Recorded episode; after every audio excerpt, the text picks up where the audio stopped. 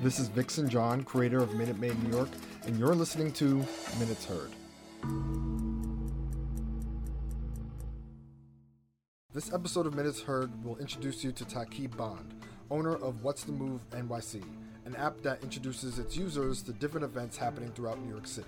I actually met Taki through Twitter, and from there I had the opportunity to capture him as he hosted his series in the different installments that he's had throughout the past couple of months. We sit down and discuss how he started the app, how he reached a major milestone with his brand, as well as the nuances of technology and social media in today's age. So sit back and take a listen. It takes a lot to be out. Yo, it does. Yeah.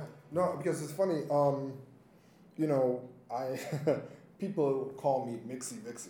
Which I mean, I'm trying to I'm trying to spin that shit to a positive, but there's no way. like people think I'm always out and about. It's like nah, it's not even like that. It's like I say that I I think I'm making up for what I missed out in high school. Mm-hmm. You know what I'm saying? Because I was not out and about like that in high school. High school, I was like pretty much not really secluded, but like you know, kind of sheltered in a way. It's like Mhm. I if you do go out, obviously parents gotta know where you're going. Right. Like for example, like I wasn't like the cool kids going out to like Empire Skate Rink or some Mhm. shit. You know what I mean? I'm from Brooklyn, so. I wasn't like one of those kids where it's like, yo, this is supposed to be Yeah. at. This is like the clubs and whatever. It's like, um, I'm good. I'm gonna sit this one out. right. If it's not the cousin's house or some other place that's familiar, then I, I'm not there. Unless it's like a special scenario. Right. You know what I'm saying? So reading going out like back then wasn't a thing, but now like obviously I'm older, blah blah blah. Which I guess for most people is like the case, like you could be out anywhere, but Mhm. you could only be so much places. you know what I'm You saying? need, a, you need a clone to do everything. right. You need a clone, and you need unlimited energy to do everything. but yeah. Because, like you said, it has so much more to going out than just going. It's the you gotta pay. right. Uh, then you gotta you gotta take tra- if you don't drive, you taking you gotta transport yourself there. Deaf. Um, on top of that, now you you not everybody in the mix is, is is a positive person to be around. So now you brushing shoulders with all types of people who you probably don't need to be in the same room with. Like you don't need to be around this energy, that that person. It's it's so much more that goes into it. But then yeah, also is the purpose of it too. It was like right, right, rea- alright. your reason. Or going out for entertainment, or Right. going out to network, or Yeah. going out to like link, or link and build, quote Mhm. unquote. You know what I'm saying? Like there's so much purposes, and it's it's gets hard when you're like going out all the time and guts mumbles because Mhm. it's like I yo I'm going out to entertain myself or for a good time, Mhm. but I can also network too depending on the situation too. You know Right. I might meet somebody that you know what I'm saying mad cool and then we connect and da da da. So I mean being everywhere and like. I think the other day, um, me and my homegirl, we had like a joint birthday party, Okay. and somehow, somehow, some way, I don't know how, because I know when I sh- share stuff on social media, it's only to a limited audience. Mm-hmm. You know what I'm saying? So somehow, some socialite, quote unquote, I don't even know these people still exist. Some Yeah, they socialite dude, like, they do. came through and was like, "Yo, I know A, B, and C or whatever." And at that point, I wasn't really thinking anything of it because I didn't know the person. So I was like, "I take you for a word." I- Somehow, you found out you're here for somebody Yeah. right? But then come to find out, my homegirl, who he said that he was there for, she was like, "No, I don't know him." It was like, "Well, if you don't know him, And I don't know. I don't know how the fuck did this guy get here?" Right. So that was like a big alarm. It's just like he was like, "Yo, I'm just like a socialite. I just be going places." Like, "All right, but what is your goal?" Right. Like, what is the purpose of it? I've never understood the socialite thing, but then, I, you know what it is? Remember when Paris Hilton and all of them were out, and they like that was the first time I ever heard the word socialite when they referred Right. to Paris Hilton or um, what was her friend Nicole Richie, Nicole Richie. people like that. Socialites are still around. They've always been around. Just now we call them influencers. Right, right, right. I Now gonna say they were like the first influencers. Yeah, yeah, yeah. So now it's just like you got a bunch of people who don't really do anything. They're just on social media Right. and they go to these places because this is where the hot spot is. And if I'm in this hot spot, I'm hot. Right. So you can't tell me any different. I'm, you know, I'm that person. But it's like if you, like you were saying, if you don't have a purpose, if you're not going to network, or you're not actually linking up with people, or you're not going with the, uh, uh, you know, an end goal. But even even as an influencer, most of these people are getting paid to be places. You know what I'm saying? You'd be surprised. Not a lot of people are getting paid to be influencers. it, you like it's Well, really it depends on the purpose. it depends on the purpose, right? It's the if, criteria. If you're getting paid to be there, If you're getting paid to be not- there, that's different. Right. If you're not getting paid to be there, you're just showing up for the sake of clout or whatever kids That's your these right. That's your Right. business. But then at some point you're getting something out of it. Yeah. Like, people are noticing you. That leads to something. Maybe the venue might be like, Opportunities, if anything, like right, right. you you- pulling people come like Yeah. like you're posting about the venue for example, then you're pulling mad people to come. Right. So there's some type of um, there's some type of what you call it conversion there. Mhm. You know what I'm saying? Like you don't gotta get paid, but it's like yo, I'm gonna be here tonight. Come through. Mhm. Now you got like hundred people coming to this club. Oh, club recognizes. Oh, you got some pull. You pulling the people. Right. Let's see how we can make a relationship. Mm-hmm. You know what I'm saying? It's all about um that that too, like opportunities. That's that's the plus side, I guess, of go be trying to be in every room. Like people get familiar with your face, Mhm. and then they connected they connect the dots as far as all right. Every time I'm in a dope room, this person's in a dope room, so they must be dope. And now it's like, yo, bro, you wanna do this? And it's like, yeah, sure, I'll do that. And it's Right. yeah, whatever. I never did this before, but right. we have no experience. no experience doing any of this, but whatever Right. you feel like I'm, you know, worthy of this opportunity, cool, I'm gonna take it. Yeah, your And experience. I can't knock that. You know, you, know, when now that we talking about it, it's like I can't knock that out. I mean, there's, there's somewhat of a skill to it. And Yeah, there like, is. It personally, you know what I mean? Like, if if you have the ability to draw a crowd based on your influence, your Uh-huh. stature, or whatever the case may be, if you like generally built towards that, Mhm. like, all right, that's a skill there. You know what I'm saying? I don't know what the term for it is. Probably, I don't know, social communication or social Yeah. reach. In a sense, I mean, that's a that's a stretch, but I'm definitely trying to make a stretch. You know I who's mean, good at that? I'm sorry to cut you off. Yeah, you know who's no. really good at that? Mouse. Yeah, Mouse. Jones. Yeah. Like when I first met Mouse, I didn't trust him. Right, Because no, you remember I said, yo, but he, yo, he's always been that type of person who like he'll put himself in a certain room, talk to everybody he knows he needs to talk to, and at the time, all he all he was doing was podcasting. Right. So he just put himself in, and he it's crazy 'cause he didn't talk about the podcast often. You know, he had it, they had it going on, they promoted it or whatever, but he'd be just be in the room and just connecting with people. Just connecting with people, meeting the right people, and then eventually, as years pass, people seeing his face over and over, opportunities, Correct. opportunities, opportunities. Now, and he he capitalized off of them if as he should. And if anything, he probably maybe there was a strategy there. Maybe he I believe there was a strategy. maybe he realized that he had to be in the right places Yeah. every place. Mhm. And I think some people get that confused. Absolutely. You know what I'm saying? It's like, yo, I gotta be everywhere. It's like, do you have to be everywhere? You don't gotta be Like, why is this event or why being here? How is that beneficial to you? Mhm. you know what I'm saying? Now you just want to show face. Right. There's, there's no strategy here. You're not like mixing with the right people in order to get to where you would ideally like Want to be. go? Yeah. You know what I'm saying? You're just trying to be in the scene, to be in the scene, to be Right. like, oh, yo, that's that bro, or that's that chick. I'm just here. She's I'm there. you know what I'm saying? That's it. That's it. That's all you got. But all that to say, like, um, kind of just round it back, like, yeah. So you, you have this app, What's the Move NYC. Mhm. And I know, you know, you've probably been on many platforms just talking about it and and just talking about the history. But just to go through it again for, you know, this audience. Mhm. So just talk about, you know, talk about the app, talk about how it got started, just the general information uh, there. Gotcha. Uh, What's the Move NYC is a uh, so I, I'm calling it a social directory that lets people know about parties, events, happy hours, restaurants, uh, anything going on in the city. You can find out through What's the Move. Um, it started off as just now it's an app, but it started off as just a brand where I was just sending out newsletters and I was just telling people about uh, stuff that was going on on the weekends. Uh, so I would piece together a newsletter that had Thursday, Friday, Saturday, and Sunday sections, and throw up like what, like six, seven events under each one, and people liked it. People gravitated towards it. People were asking me for more, and then eventually, you know, as you as I grew, as the brand grew, we took on more days. So now I'm sending newsletters out for Monday. Then I'm sending newsletters out for Tuesday, and then it just keeps growing growing. And then eventually we had to uh, expand a little bit more and develop the website. So this is like I want to say 2016, 2017. Um, so the website was was out. We launched the website. It was dope. I loved it. Everybody else loved it. And then slowly but surely, I noticed like the numbers were going down. I'm like, what the hell is going on? But I had to be realistic. It's 2016, 2017. Nobody's really going to websites. Right, right. You know what I mean? Everything is done directly from your phone on an app. And I said to myself, shit, we need an app. I'm lying. Before we did that, matter of fact, it was social media. I said, since everybody's on social media, we just gonna keep bombing on social media. Like, we gonna post hundreds of events a week. And we gonna, you know, everybody's gonna be able to find it. It's easy to find. But just through learning business and learning about the tech industry, having your own platform is so important.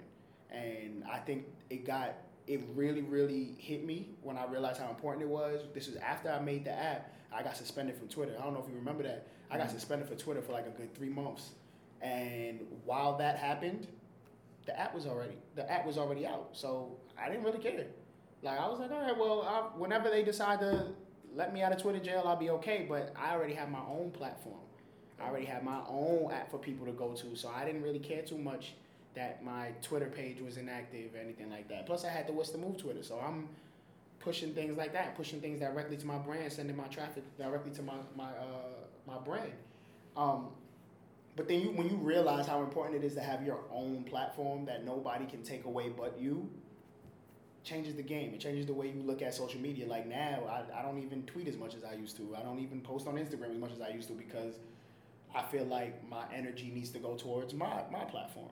Right. So, Yeah, um, but yeah, what's the and then you know what's the move has just been growing and growing and growing. We just hit the ten thousand download mark. Def, def, congrats on that. Thank yeah. you, thank you. And that that was like a real uh, that was like the, a real stamp for me. Like, damn, like I'm in this tech industry. I'm here.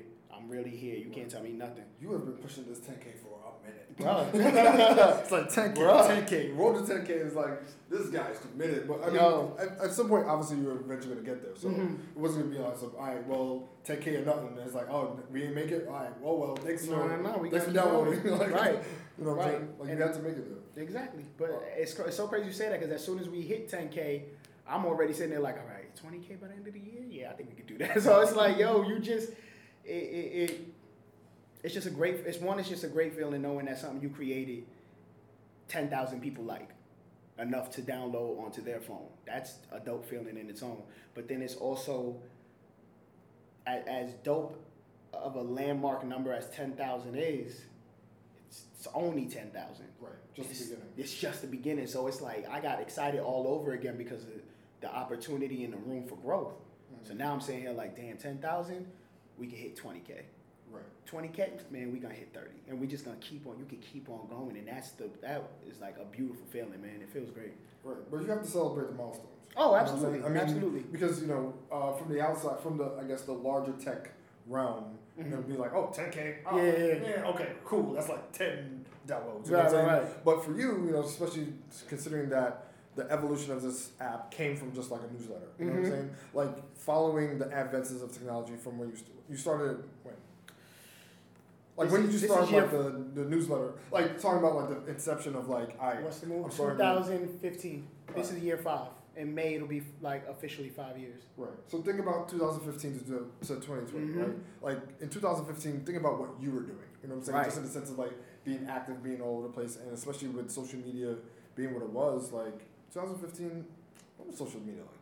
2015. Um, it's like I feel like this was 2015. 2015 is when it started getting scary in these Twitter streets. That's when it like that's when it was kind of like, You know what's funny? I actually started this series in 2015. oh yeah, Yeah, I started this yo, in 2015. that's a good year. And the thing is, oh, so okay, my relationship with Twitter specifically is very, very funny. I, I was around. I st- like I was on Twitter when it like pretty much first started. mm-hmm. I was on Twitter for a good bit. I was tweeting, and this was the tweeting bullshit days, where it's just like, oh, Twitter, new platform. 09, right, right, right. I'm just gonna tweet whatever comes to mind. Uh-huh. That's what everybody was. And doing. they didn't care either. Right, Twitter didn't care. nobody, nobody cared. It was, it was new shit. You know what Uh-huh. I'm saying? Like obviously you got Facebook and Instagram wasn't like popping like that yet, but it's just like, all right, you got this new platform where it's like 140 characters, tweet whatever you want. Uh huh. You know what I'm saying? So people are just going crazy. Right. There's no regulations, there's no rules. You know what I'm saying? So I was around that that inception. You Yeah, know what me I'm saying? too. Yeah. And then after a while, um, because I don't have that much followers on it, but I know like people personally that are on there. I'm just you know I'm really Right. on there for them. There was a point where I kind of fell off of Twitter. I think Tumblr came around and I got more Mhm. called me Tumblr, and then all the other and then Instagram came. and- Yeah. you know what I'm saying? So there was a time where I was like off Twitter. Like I was to the point where I was posting content on Facebook and then just link. I was linking, Linking to it Twitter. Twitter, You know what I'm saying? So That auto post is a lifesaver. right, right. I'll post a lifesaver, but this like if you go through my timeline because I got like fourteen thousand tweets or whatever. Mhm. There's like a huge chunk of that, like years. A big, just a like big gap yeah, between them. Not even gaps, but it's like this is a huge chunk of tweets that are just like retweets or like auto, Uh-huh. or like you know it goes from like Facebook to Twitter or some shit, Uh-huh, or like Tumblr to Twitter or whatever. And it was just like a whole chunk of that where I was just like not actively on there. You know what I'm saying? Like tweeting to people, whatever. So, um, but then recently, just with the rise of I guess news and how everything has been going, I've become more like I knew about What's the Move before I knew about you. Oh, that's dope. You know what I'm saying? So like, um, kind of me re-emerging back on Twitter because at some point Tumblr was kind of like declining. Mm-hmm. Like Instagram was cool, but then you know most people were going to Twitter still for like news and other things like that. And then I just decided personally, I was like, all right, well, I don't really use Facebook that much. I think that's what it was. I wasn't using Facebook as much anymore. It's Same. like, all right, well, I got this Twitter. Let me just jump back on Twitter. You know what's so funny? Sorry to Yeah. cut you off, bro. No, no, it's fine. It was around that time, 2009. That was like my freshman year in college, and um, I was heavy on Facebook at the time. You know, we were heavy on Facebook. Then I started getting into it with my family. Like they were like, "Oh, we don't like the stuff you posted." I was like, "You know what? I'm taking my talents elsewhere. I'm going. To, I'm going to another platform that y'all don't have, so I can talk my shit, and nobody can tell me nothing." And that's Twitter for me. And that's Twitter. Right. That's need- Twitter. For me, I needed that one platform. It's like, yo, let me just talk my shit. I don't need nobody. I don't need nobody judging. comment. Yeah, I don't need nobody like, oh, well, you- this is what you just posted. What's So this the- about? Uh, To answer your question, around 2014, 2015, that's when Twitter started to get a little, all right, y'all are y'all are walling, y'all gotta have to settle down, y'all gotta have to stop all this. And that's when people, I guess 2015 is around the time people started caring about what they were leaving on the internet. They were they care about that that footprint that they were leaving. You know what I'm saying? Like it, it and it's important because jobs go back and look at that and uh, one day your kids are gonna go back and look at the stuff you were talking about and it's Right. just anybody. You go back and look at that. And I think around 2015, that's when social media kind of took a turn for, I'd say the better. Mhm. It, it's it's a I think social media being cleaner and getting rid of the the, the stuff that we was talking about back in the, getting getting rid of that stuff and putting a cap on some of that stuff changed, you know, the trajectory. Because imagine if Twitter never put that cap. Right. It, I mean, it's the wild wild west now, but Mm. it would have been even worse. It would have been medi- medieval times Right, right. on Twitter. But- Especially with now the different like so like entities like like in the beginning like you had brands that were on there, but they didn't. I don't think they understood how to activate Twitter for their means. Right, right, like, right. Like as time went on, I think what it was, it's kind of like, like think about the country, think, think about the U.S. Mhm. and how you know you had different times where you had like the migration to the south and then the migration to the north. Mhm. So I think that's what kind of social media was back then. It's like people were migrating to different platforms, where they were, like fitting. You know what I mean? Yeah. And at a point where it's like, all right, everybody's in Facebook. Everybody's, you know what I'm saying? Like when Facebook started, it was mad exciting. It was new, Mhm. especially like I- MySpace I, got you know, that, MySpace. You know what I'm saying? Like those were the the social media platforms at the time, Right. and especially um, for our generation, jumping into it when they were just getting started. You know what I'm Mhm. saying? It was like mad exciting. You know what I'm saying? And so with all those social media platforms, you were there for a while, and then after after a while, there's like a saturation rate. You know what I'm Mhm. saying? Because now there's different generations of people getting on these platforms, Yeah. and then it's like, all right, you have to filter like different content. The people are like following depending on what they're posting is like you have to with it or not, and then it's like, all right, I'm not feeling this anymore. Let me move to something else. Mm-hmm. That's something that I can relate to. So now you have people migrating to different platforms like a Tumblr, like a Twitter, like a Instagram. You know when it came out. You know what I'm saying? Because people are always trying to find a fresh way to consume the concept that consume the content that they already are used to. You know what I'm Mhm. saying? Like like Instagram is. I mean, in a large sense, Instagram is Instagram just started as pretty much a picture sharing app. Mhm. You know what I'm saying? That was it. Just share a picture, put a little comment. People talk, talk, talk, talk, talk. Like I remember when I first got on Instagram, I was posting bullshit. Bull. Same. I was treating Instagram like Twitter. Where it's just Yeah, like I post a random picture. it didn't even Just matter. random stuff that had like it didn't match, it didn't go with Right, an right, image or anything. It was just. I remember one of my oldest uh, pictures on Instagram was a picture of my PlayStation controller. I posted a, a bottle of Heineken. You see what I'm saying? Stuff like that. Because at, at that time too, that's when like, Eh, like it was that artsy time where everybody started. That, it was like the artsy boom where everybody started realizing, oh shit, we could be creatives and we could do cool things and, And take filters filters, and filters and be. A, I could be a photographer. Like everything was art. Like you look at this, the remote on the table, be like, I could Right, take a right. picture of this from an angle, put a put a filter on it, and it's art. Yeah, And that was that was an exciting time. Right, it definitely That was was an exciting people, time. people were getting creative with it and stuff like that, mm-hmm. and it, it didn't have to mean anything. Yeah. It was just the fact that all right, this is a platform where people can get into that mindset and roll it out that way. And I think Instagram was intentionally. It was intended great. that. I, I think so too. Yeah, it was. It was supposed to be like an artistic type feel or whatever. People kind of outside of just posting what they wanted to, but Mhm. they can have a creative twist to what they're posting, right? Right. And then obviously Instagram, you know, rolled out more stuff and more features, and now it's it's a whole beast of its own, but it still has its function. Right. You know what I'm saying? And I think, especially when it came to Twitter, it was like Twitter had its time where it was like, you know, it was very wild, then it got Mhm. tame, and then more entities started joining Twitter, like the news and brands and all that stuff. Yeah. So now Twitter right now is like an ecosystem that that Yeah, wasn't true. like that in the beginning. In the beginning, it was just like person to person. It's like, yo, I'm connected with my friend online. I'm It's so crazy. I remember when it started getting powerful too. Like, Mhm. remember, like after a while, you just see all these, like TV, like it'd be like a TV special Mhm. or a live, or like a live special or something. They'd be like, go ahead and tweet us your your favorite tweets using this Yeah, hashtag, and people was like, damn, they they using Twitter too. And then like, I think it was from that era. Like that may be like what 20, 2010, 2011. Mhm. 2012, like around that's around people like companies and stuff. I think started really using Twitter, but then everybody saw how powerful it was Right. and how fast you can, you know, share information. It was the speed. And that and that's what put Twitter aside from like Facebook and other things because Right. people because at least for me I knew that once breaking news happened I went straight to Twitter yeah, and I think everybody was realizing that shift of like instant news like Facebook was like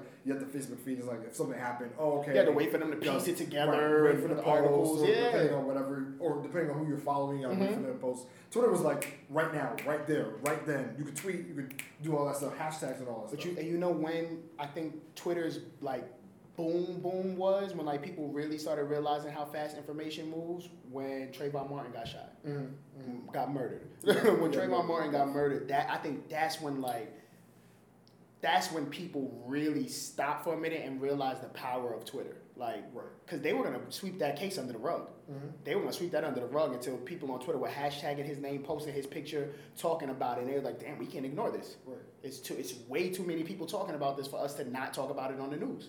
Yeah. So it just And that's and that's when that's when the platform started to get get life. exactly. It wasn't just people just tweeting at each other. we started being more more uh, you know more cautious about the things that we talk about. We started talking about things with purpose now. We we had you know uh, what, what's the word I'm looking for? We had like we I can't think of the word, but we had Like meaning. attention. We not just attention, but we had purpose. Really, Purpose, we yeah. had purpose. We were in, more intentional with the stuff that we were posting Mhm. because we I guess we kind of slowly understood the power. I st- I think to this day people are still learning and understanding the power of Twitter.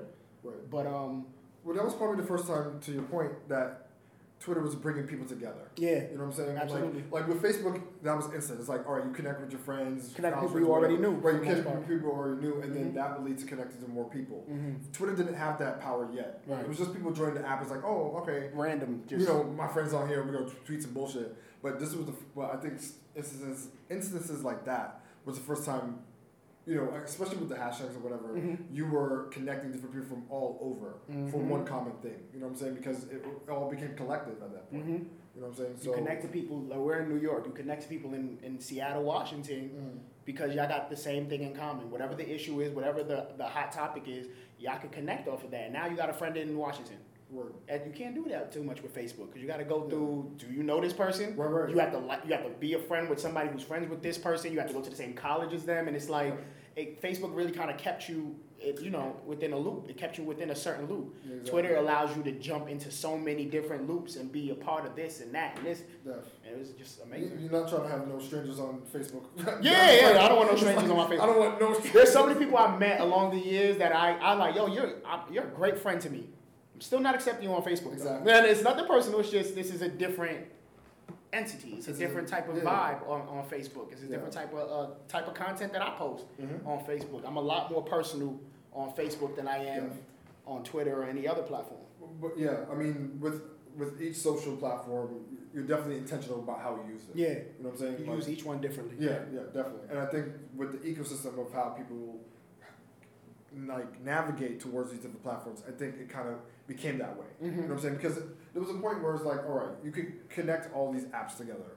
And whatever you post on Facebook could like link to Twitter, that could link to whatever. But then it's just like, all right, well, what's the point of like posting cross platform when it's just the same shit? Right. People are getting bored. You know what I'm saying? Mhm. So it's like, all right, look, I'm using my Facebook for the personal stuff, Yeah. whatever. I'm using my Twitter for all the connecting, networking bullshit.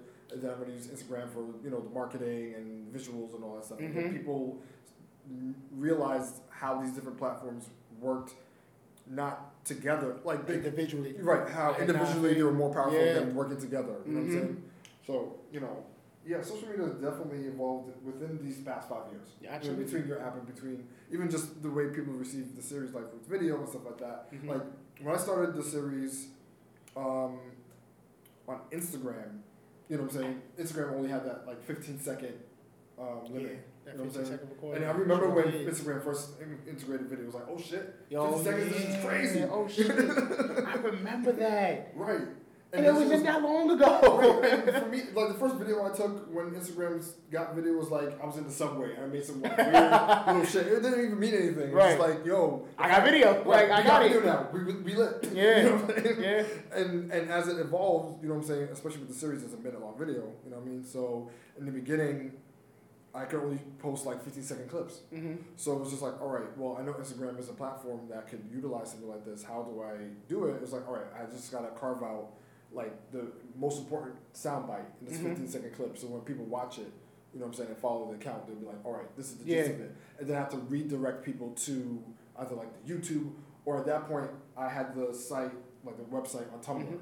So it's like, all right, well, you gotta watch the 50 seconds here, but if you wanna watch the full minute, go on Tumblr Right. and watch the full video. And that was just a lot. You know what I'm saying? But then when they rolled out the minute feature for for videos, it was just like, oh shit, all right, I can house everything here. Yeah, I I can have to, a whole like, commercial re- right here. Right, I don't have, I don't have to redirect everything. And now with IGTV, which at first I wasn't really on board with, it was just like, Same. I wasn't at first, but then as I started, um, somebody actually sent me a video on IGTV, and you know how you just get lost in the in the wormhole Yeah. of what you know what I'm saying? yeah, it's called the browse page. Yeah, it's called the browse page. yo, son, I, I somebody sent me that video. I watched that one video, and another one popped up, and then another one popped up, and I was like, damn, damn, they're on YouTube.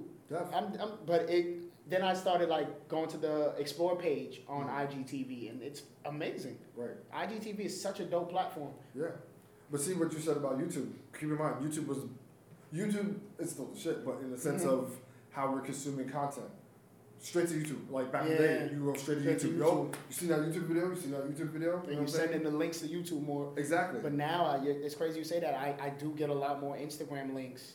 Right. Not not more than YouTube, but I do get Right. way more Instagram TV links to, to people's content. But you can, but you probably just see the shift yourself, where you see yourself shifting to watch probably an IGTV video more than like go on YouTube to Mhm. watch something.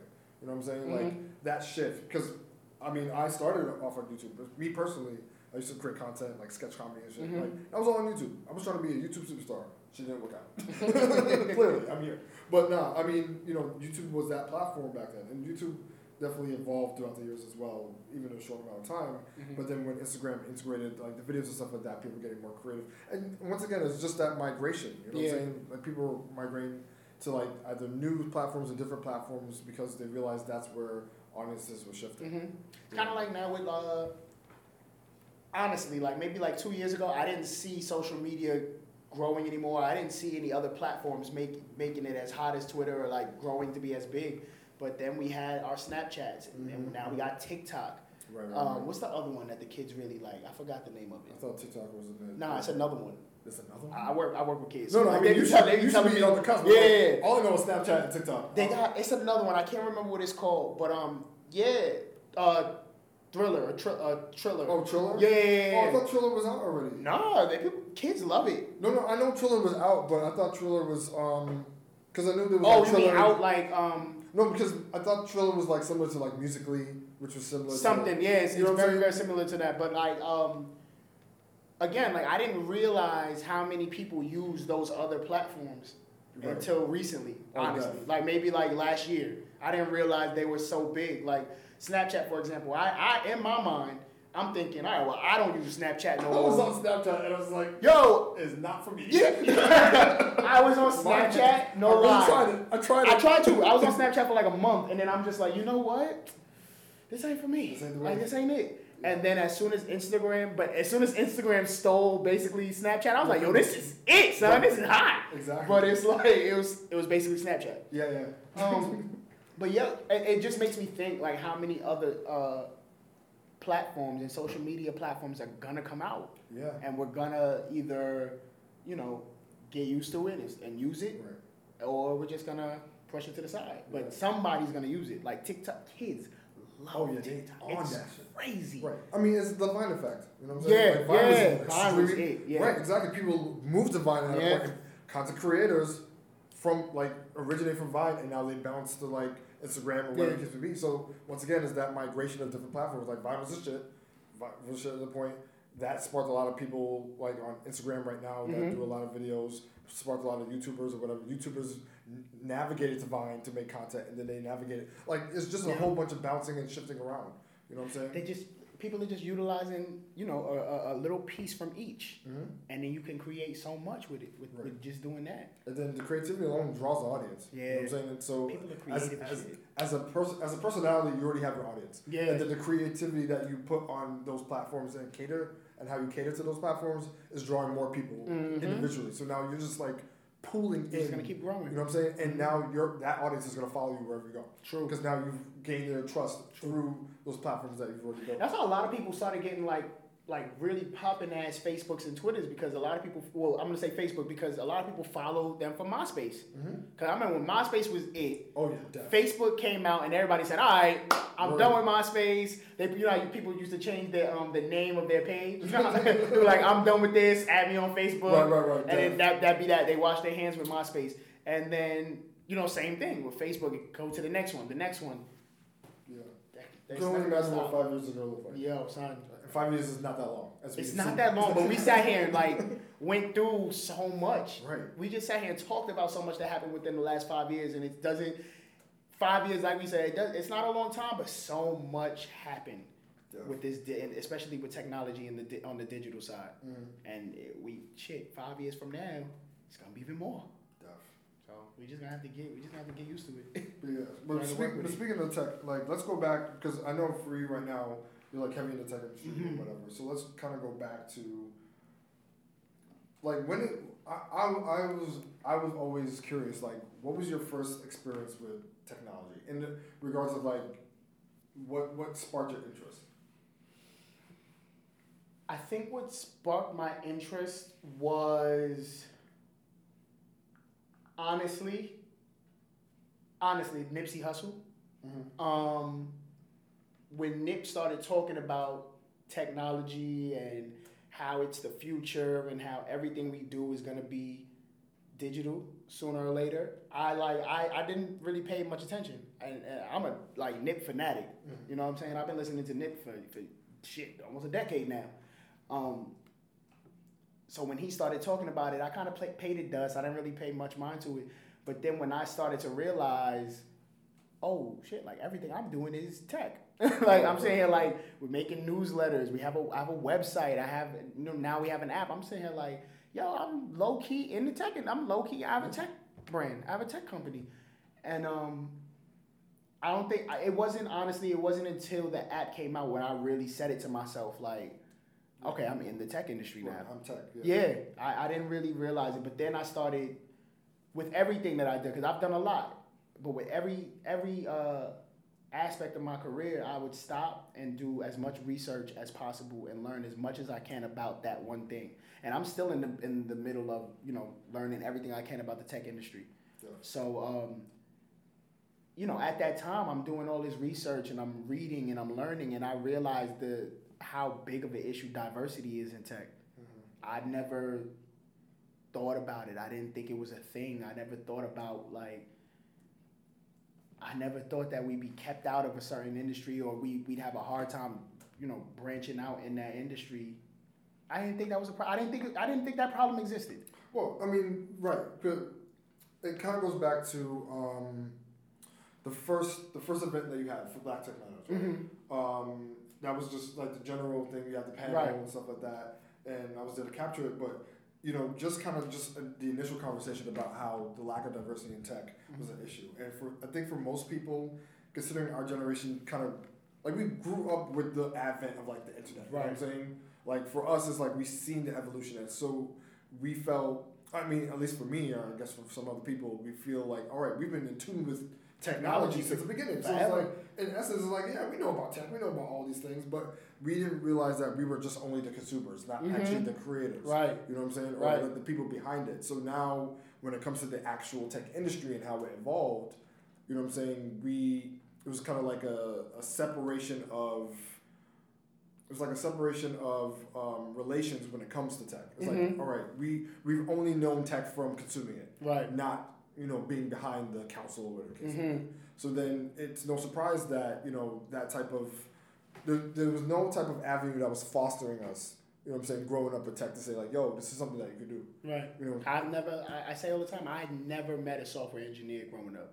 Definitely. Never met a software engineer. I, I never had any idea what coding was. I just I knew hackers. Well, you know what? There was there was a family friend of mine back in the day that um, it was a friend of my stepmom's um, at the time. She was working at Wall Street and she knew a guy that was good at computers. Mhm. I think that was the just the gist of it. Like he was Just, just good at computers. he was just good at computers. And Right. mind you, back then we had like a PC Dell type Uh-huh. shit. And he was just like every time my stepmom had an issue with the computer, it was like, yo, call dude. He came through to the house, fixed the shit, and that was it. That was probably like the only.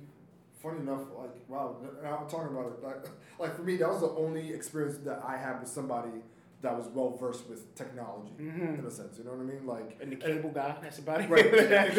you know what I'm saying? Like the, probably the first hacking shit that we did was trying to get that illegal shit. Yeah. illegal cable shit. LimeWire. Like that was it. Word, word. We were like low key hacking back in the day, but it wasn't nothing that sparked our interest to say like, Right. yo, all right, yo, why we can be on the other side. I love how you said that. Like we were only on the consumer side of technology. Like Mm.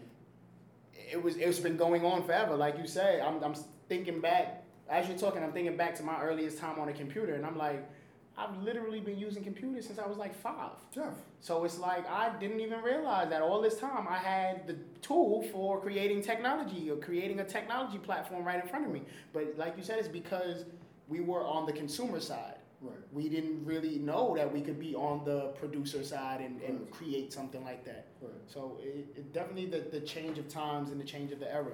I, I, um somebody tweeted like a thread, like a whole series of tweets, and they said something so profound, and I like it stuck in my head. They were talking about how our generation, '90s babies, early '90s babies, we're like we're like the golden generation Mhm. because we have we we were close enough to the older generation to know how things operate without technology Right. and understand hard work and morals and just respect something as simple as that but we're smack dab in the middle to where now we know how to operate technology and we know how to get adjusted to new technology Correct. so it's like we we are literally think about it like this: the older generation they can't really get in touch with all this new technology, and the new generation can't get in touch with the way things were done back in the day. Mhm. They don't. They have no idea that people show res- show respect. They don't realize it. So it's like we are the perfect.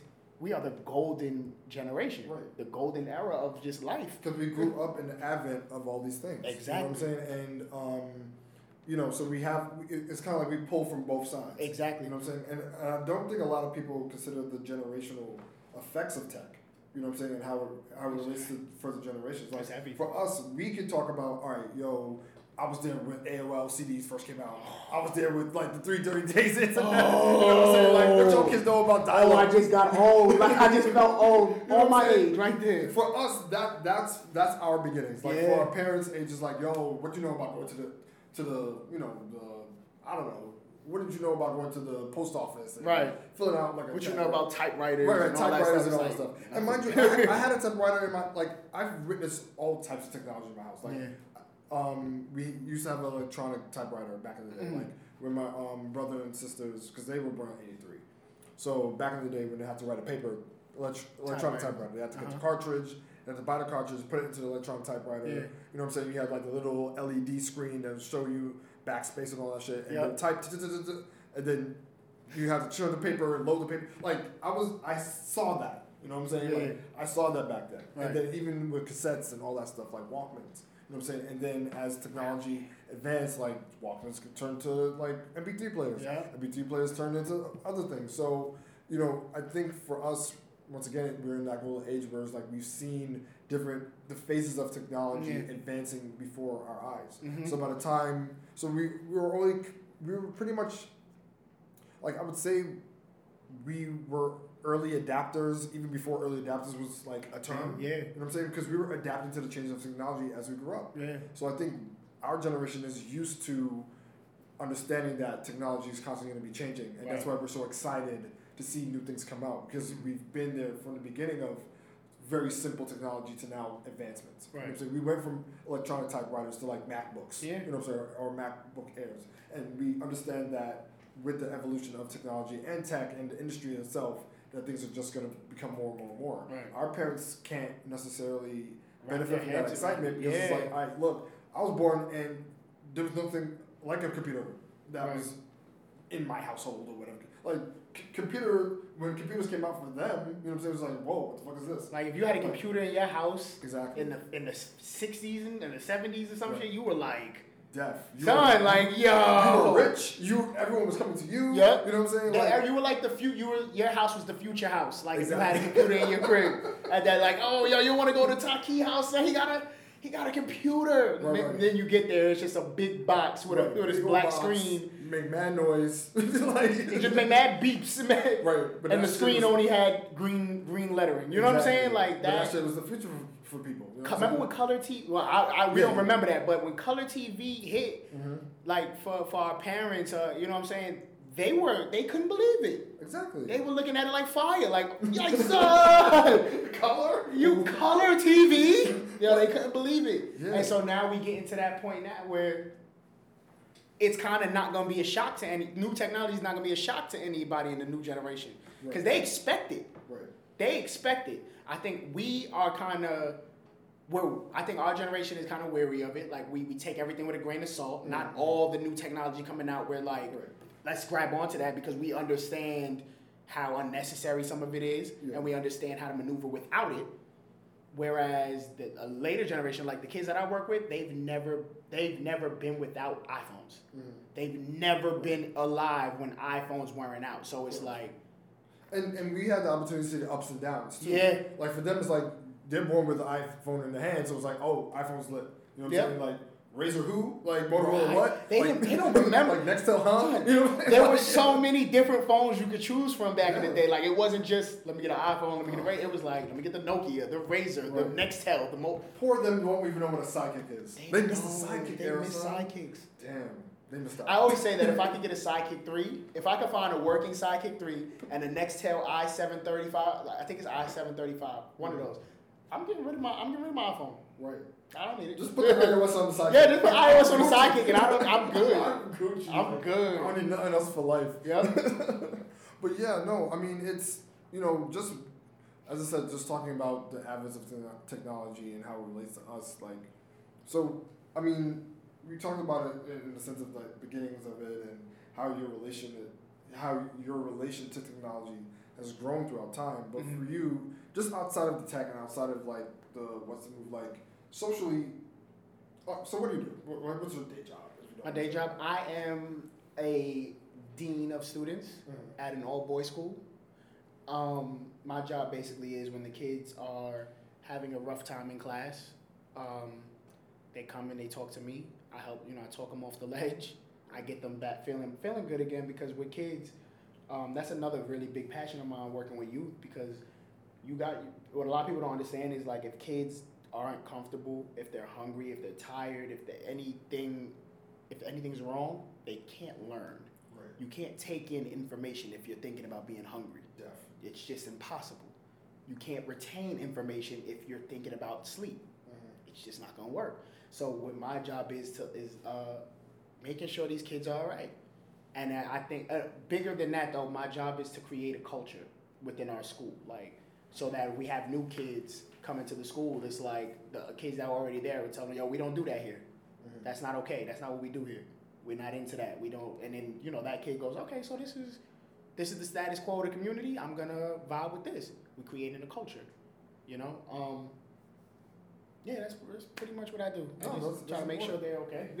No, and, and the thing is, like, especially you know, with working with kids, you get to see how they respond to not just technology but their environment and how Oh, they yeah. grow and how they like take in information. Because um, I was just talking to you know a couple of friends of mine just about like in the sense of like age. You know what I'm saying? Mhm. Like like new age kids now, not to say like we super old where it's like oh these kids Yeah. are crazy, but just in the sense of like the way that they have to interact with technology and social media and all the things that are coming out there. Like we didn't have to experience that Right. Back in the day. You know what I'm saying? Like they have all these things bombarding with them. So Mhm. stuff like cyberbullying, quote unquote. You know what I'm saying? All these things affect them on a mental level more than it would us because back in the day we used to get bullied in real life. I'm about to say we, we got the real life bullying, in like- real life, in real time. You know what I'm saying? and, and that socially, technology is kind of like it's how, how does that affect your job working with kids? Um, you see it all the time. Especially, I think I think the biggest example of it is instant gratification. Cause uh, let's say you're playing a game on a, on an iPad. Let's say kids playing a game on an iPad, and they win. Lights, buzzers, everything's going crazy, right? Like everything's going crazy, and the kid knows like I did something right. I did good. Now they're doing something good in real life. If it doesn't come with the lights and the buzzers and the confetti falling and up everything, they look at it as, oh, well, I didn't do much. Wow. Meanwhile, you just got a hundred on your test. But to them, it's like, whatever. It's not. There's no lights. There's no buzzers. There's no. They kid and and the, and then on top of that, now kids want maybe maybe the test was too extreme. Kids now want to be praised for lining up silently.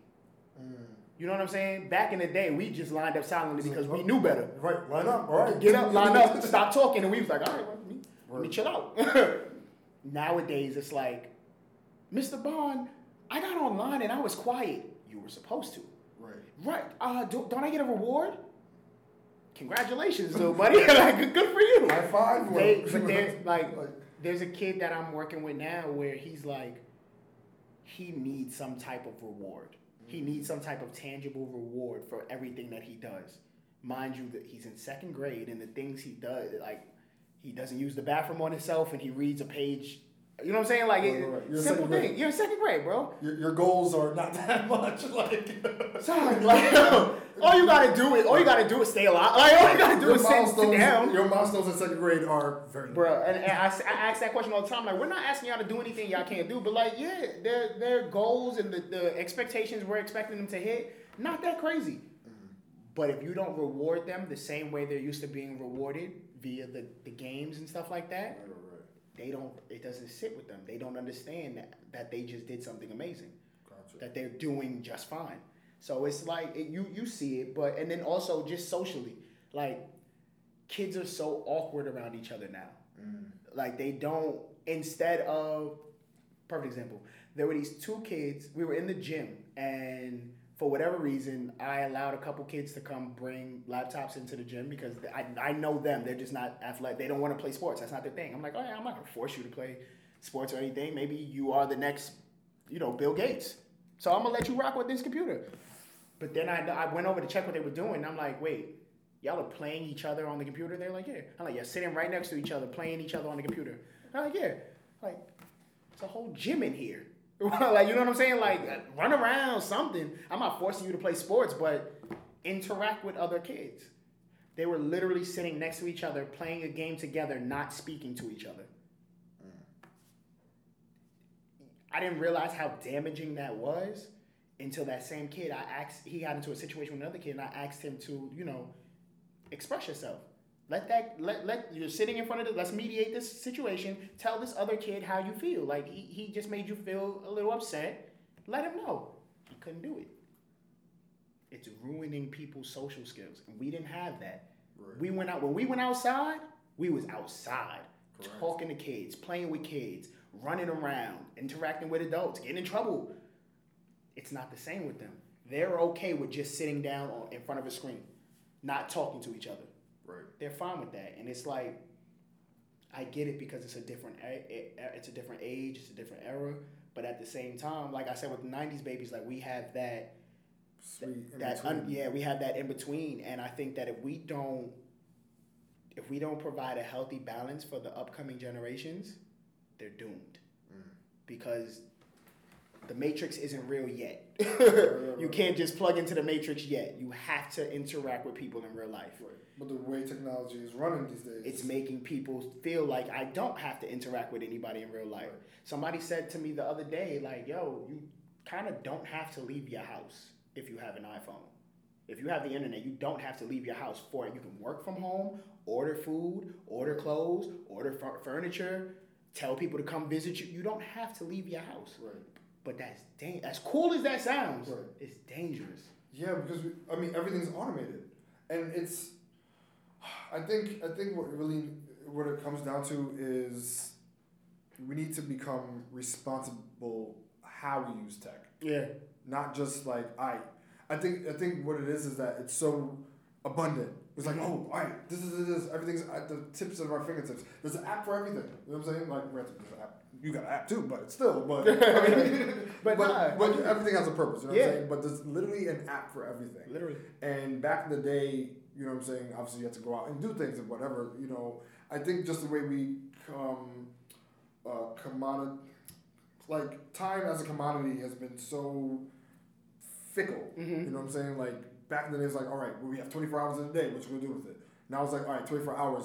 I gotta crank so much stuff into this 24 hours as possible. Yeah. You know what I'm saying? So, and with the advent of technology and just in the sense of just the social standards of how we treat time, Mhm. you know what I'm saying? Time is not a luxury anymore. Time is like a hindrance. Right. You know what I mean? So now with these kids, it's like, yo, I don't got the time to go outside and play, Yeah. talk to people. Like, I gotta, I gotta do this, You know what yeah. I'm saying? Like, I'm on this computer. Like, I, there's a digital playground I'm on. right now, Mhm. You know what I'm saying? That's how that's how we play now. You know what I'm saying? And not to knock how that is, but to your to your point where it's damaging where they don't have that balance. Right. You know what I'm saying? Because Right. like you know when you go to school, you're not You're not learning. interact. You're not learning from a computer. You're Right, learning you're from a person. Like an actual person's there. It's not like an app teaching you Mhm. shit. You know what I'm saying? Because if that's the case, then we don't need school. Yeah. Just Google. Yeah. you know what I'm saying? Everyone, Google it. everyone just It's go to school It's so crazy you say that because we've been having in the school we have an issue with like teachers and students kind of like legit just not getting along. Mm. I'm talking about like third graders not getting along with their teachers. And I, I mean I get it. Your teachers you get in trouble sometimes. You mad at your teacher. We have kids that straight up just do not like their teachers. They don't understand why their teachers move that way, and it's like, yo, you don't have social skills. Right. You don't, you know what I'm saying? You're so used to being in front of a screen, you don't know how to interact with another human, and it, I, that's affecting the way you learn. It's affecting the way you learn. Crazy thing I noticed the other day. Again, working with kids, you you get to see growth, human, just human growth. You get to see when people start out and how their brain develops. Like if you meet a kid when he's in kindergarten and you know him until he gets to sixth grade, Right. you just watch a human pretty much grow. That's a big chunk of his life too. Word. So it's like, damn. So I'm like, I just I watched you develop. It's change. Technology is also changing our anatomy as people Mm. in several ways. Technic. Uh, tech neck one, and um, I never even try to be yeah, yeah. I try. I try so hard to like sit up straight while I'm on my phone. Sit up straight or like look straight Yeah. or like you know not like always Mhm. be down. Yeah. but also, um, it's messing up sensory, like people sen- like people's ability to feel and touch and grasp things. Mhm. Think about it like this: when you hold your phone, what are your what are the strongest fingers supporting your phone? Yeah. Your pinky, right? Mhm. Your pinky and your uh, ring finger. Those are your strongest because Right. those are the ones you use right here, right? So that means that strength is no longer in your pointer and your thumb. There's not as much strength. Exactly. When kids, I've noticed that so many kids in my program, I don't have a pen on me right now, they hold pens like this. People who can't see it, I'm holding the pen with just my thumb along all four of my fingers. They hold the pens like this, Right. and that's how they write. You know what I'm saying? And I, I always questioned why. And one day I asked the kid, I told the kid to hold it right way. He said, it, it's weird when I hold it like that. It hurts Mm. because he doesn't have the muscle, the muscle memory within his hand to hold the pencil the way we've been taught. Right. So I'm like, yo, that's really changing the anat. And so many kids are writing like that. And I'm think I'm thinking it's just one or two kids. You know, maybe they had some. You know, they're a little delayed as far as sensory, but no, that's just the way their bodies are developing. Right. Their, their anatomy is changing before our eyes. that's that's like low. Shit's mind blowing. You see what I'm saying? That's, That's like low key human evolution, like taking effect due to generation. Yo, son, it's crazy to me. It blows my mind. It blows my mind. But it's, it's like we're at a special place where we can either, us, our generation, we Right. can either embrace it Mm. or we can try to correct it. I think we'll have a lot harder time trying to correct it. I think, yes, you're right. Correcting it may not be the issue. I think we just need to introduce a different way. Mm-hmm. You know what I'm saying? Like, nothing's going to stop us from taking the iPads or taking Right. this technology out of their hands. But it's like, yo, considering that we're in the middle of a very extreme time. Yeah. You know what I'm saying? Especially being in that sweet spot of generations between not having and having. Mm-hmm. We could appreciate. We. It's just a matter of teaching these kids now how to appreciate the fact that there's there's two there's two worlds. Yeah. You know what I'm saying? There's the digital world that you're tuned into all the time to get whatever, and then there's the actual world where people could socialize and stuff like that. Which kind of ties back into what's moved because it's like just the evolution of how people go out is different. Mm-hmm. You know what I'm saying? Like, I mean, look, I, I, I didn't grow up going to the club, Right. but like back in the day, club was a club. You Mhm. go out, have fun, dancing, there's music. Yep. You know what I'm saying? It's a vibe. Yeah. That's when vibes were vibes. Yeah. And I was like go And it's out. like one type of vibe. It wasn't Right, really right, like all these type of special events and specialty events. And so it was like, yo, we going to the club. It's a Right. party. Yeah. it's just a party. Yeah, we're gonna be drinking, we're gonna be dancing, you're gonna have a good time, it's gonna be music. Exactly. Now it's like I'm going out to a book club. Right, I'm right, going right. out to a paint sip. Mac White, because I mean, but, but not even, not even, I'm not even just talking about the variety of going Mhm. out. I'm talking about like the club scene now. Oh, you know what yeah, I'm saying? yeah. It's just like, all right, you in the club, you're just on the phones, they're just doing whatever. Oh, yeah. And and once I'm again, that's that. that's the, so now it's like the irony is that all right, you have an app called What's Move, where it's Mhm. like, yo, these are different things to do. Yeah. But then when people actually go out and do the things, they're not really doing anything because they're Because they're on their phone, caught up, ironically, in the app that probably got them there in the first place. Yeah. you know what I'm saying? It's so crazy. I think about that often, man. It's so it's It's like crazy. you were creating the whole monsters. No, no. Yeah. Not, not to say it's your fault, but it's it's. I, I, I, kind of have to take partial blame for it if that if that does. I mean, we all do. Uh, yeah, yeah, yeah. We all kind of have, have, have our, uh, a, a, hand in all of what's going on with technology and the way people are adapting to it. I think it's just. Um, I think the most important part is the balance. Just just having that balance. Like Word. anything, uh, too much of anything is not good. Absolutely. You know what I mean? Like, because you can easily say someone who doesn't use social media or use the iPhones and stuff, it's like, yo, bro, you're kind of behind. And that wow. So oh, the conversation keep going. um, so when you interact with people that don't use social media, Yes. on some real raw initial shit, like how do you see them? Is is is like is there like an initial judgment, or is it like okay, I understand, or is like not social Not- media? Mm, Not so much a judgment, but I do have an understanding that they're not, we're not, we're, we're not on the same page. right. Not to say we're not reading the same book, but we're definitely not on the same page. Gotcha. because and you can even look at it as as deep as just certain cultures on s- s- different social medias twitter's culture is more like a snapback quick witty that type of culture. Instagram is more of a slower Right, right, right. show like we're showing we're more visual than anything else. And that's kind of like dealing with people without social media is kind of like you just their learning style is different. Their interaction style is different because they don't they aren't exposed to all of these. It's kind of like it's kind of like if you leave you got two people right one person is trapped in a room with nothing and another person is trapped in a room with books and one day when they finally meet you know what, you know what I'm saying? Like that interaction is gonna be kind of, uh, you don't know about that? Like, oh, that's crazy. Like, why? How, how come you don't know? Or why? Where were you when this happened? And it's just, it's it's but so much you can discuss. It's but so much you can communicate with. But I do feel like people who aren't using social medias or using technology, moving forward with the times, that you are kind of getting left behind Right. because these times are, the, the technology's not gonna stop. Right. Technology's not going to stop, but I mean, th- so for example, my sister, she doesn't, she's not on social media, Mhm. right?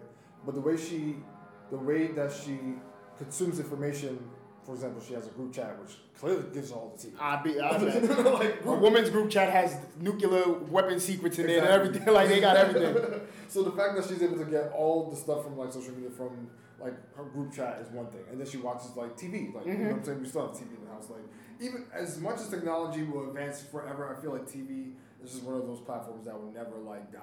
You know what I'm saying? Like something somehow, some way, we still get excited when we see somebody we know on TV, or even with streaming platforms. I was just about to say streaming is like streaming is trying to nudge TV out, but it won't. It won't. It won't. People look on Black Friday. People are still gonna be trying to go. You see what I'm saying? Yo, I said that the other day. People are like, no, nobody really watches TV anymore. Then how come TVs man. are like the one of the number one things people buy on Black Like, Friday Yeah. because they're wa- they're watching TV. I mean, even if you're taking the TV to put the streaming on, still like the physical. you need a TV. of You need a screen, right. Yeah, you need a screen. You need that monitor for something. You know what I'm saying? And if you're not watching streaming shit, you're watching something else. Like Yeah. streaming probably replaces TV in a sense. In the Cable TV, Right, More cable, than it yeah. just replaces cable yeah, TV. traditionally, but, yeah. I'm saying like people, you're still gonna be hooked Because- to a screen at some point. Because now every channel has a streaming pla- platform. Correct. HBO, Starz, like all those things have their own streaming platforms. They- so it's they- like, well, they I don't. They think they're low with that too. You said what? No, they think they're low with that. Like, Yeah, they think they yeah, are, Yeah, but cable's they- gone and now all these streaming platforms Bruh. replace it. Yeah, they think they're low. Son, but it's that's part of technology, man. It's Yeah. just it's gonna keep evolving. It's gonna keep changing. And But yeah, but and, but last last cue, um, you know, th- this is a question I usually tie in with the series itself. But, um, like, what what's your what motivates you to get up every day and make the best of it? just just a need for more, like just a hunger for more. Um, I grew up in the Bronx. I didn't. I done, I, I grew up in the Bronx and the projects in the Bronx. I didn't have much growing up. Uh, you know, my mom's just made it look good, like black. That's only black mothers could do. You know what I'm saying? But um, she made it look good, and then I went off to college. I got kicked out of every college I went to, and then I came back home to you know living in my aunt's house, but you know sleeping on the floor. And I think about that those times. And that's 2010, matter of fact. I think about that period in my life so much because I went from sleeping on the floor to sleeping on the couch, to sleeping back on the floor to sleeping on a different couch to sleeping on an air mattress to you know having my own bed now and having my own home now and it you know what I'm saying like my own spot. And it's like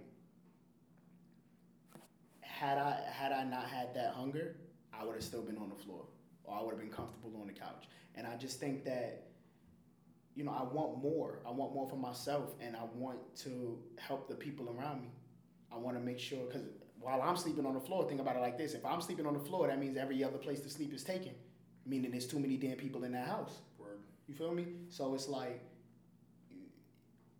I grew up around people who also didn't have much. And I, before I leave this earth, one thing, one thing about me, also, I don't ever want to be forgotten. I don't. I want a statue of me somewhere in this city. I don't care where, but y'all gonna have to put me somewhere. But I don't want to be forgotten, and I want to make sure that the people around me have every opportunity that you know is is a God given right. I want everybody to be able. Everybody, my, like my little cousin, for example, she's she's twenty. She's twenty two now, and she's just now starting to get into running her own business. And to her, she's like, "Oh, it's gonna be hard work." I say, "Yeah, it's gonna be hard work, but I'm not gonna let you. I'm not gonna let you struggle. I'm not gonna let you fail. I got all these resources. You really think I'm gonna, you know what I'm saying? Not pass them along. And it's like I want to make sure that the people coming after me are good. I want to make sure that the people coming up around me are good. Also, on top of that, I want to open my own school. I want to open my own program, my own charter school and shit, because I know. I know what I have. I know I have like just, a, if not a gift of gab, just a gift of helping people and putting helping people get to the to where they want to be. I just want to help people, and I know for a fact that the only way I'm to be able to do that is if I'm on top of my game. So I I gotta get up. You know what I'm saying? When I, I when I hit the gym at five in the morning, I gotta get up. I gotta get to work. I gotta save money. I, I gotta do things a certain way because if I want this type of life, if I want to create and I want to build and I want to help, there's just things I gotta do. So you you gotta you gotta find your you gotta find your thing. You gotta find the thing that that pushes you and makes you want to keep going. Because once you find it, you're not gonna lose it once if something wakes you up in the morning and something gets you up out of bed, it will always have that power. It will always have the power to do that. You just gotta accept it. You gotta open yourself up to it. But you'll always, you know what I'm saying? So to make a long answer a little bit shorter, I just want I want to build and I want to create and I want to help people around me. And I can't do that laying in bed. I can't do that feeling sorry for myself. I can't do that wasting my time. So, you know, when my alarm goes off, I get up. I have my days where I be like, oh, I hate this shit. but like everybody else. Yeah. Matter of fact, this morning I almost called out of work. but then I'm like, yo, you know what you know what made me go to work though? It's so crazy. I said all of that. What made me go to work is I made a promise to a kid yesterday. And I was like, damn, I gotta go because I told this little nigga I was gonna, I told this little nigga I was gonna do this for Yeah. him, and I can only imagine the type of day he's gonna have if I don't do this for him. I can't let I can't let him down. I can't do that to him. He, he, he you know what I'm saying? Like he didn't do nothing. He not bothering nobody. I can't let him down. You, you can't let down the people around you. You gotta keep building. You gotta keep going because the people around you deserve it. I always say I'm I'm I'm, I'm long winded. No, no, no. It's fine. I always say I know I'm gonna be successful. I know I'm gonna be a millionaire. I know I'm gonna have all, everything I've ever wanted because my mom's deserves it. My mom's deserves to wake up and not have to go to work. So if, if you know she deserves it, she and she's a hustler herself. Like she she had a shoe store. She you know my mom just tried to do a little bit of everything. So I'm saying like my mom's is willing to work that hard, and she deserves that lifestyle. I gotta get my ass up so that she can have it. You know, so it's, it's just a, it's really selfless, I think, cause I Taki's fine sitting in the room, smoking, chilling, relaxing. Like I, I don't I don't need much, but the people around me need the world, so I gotta get it.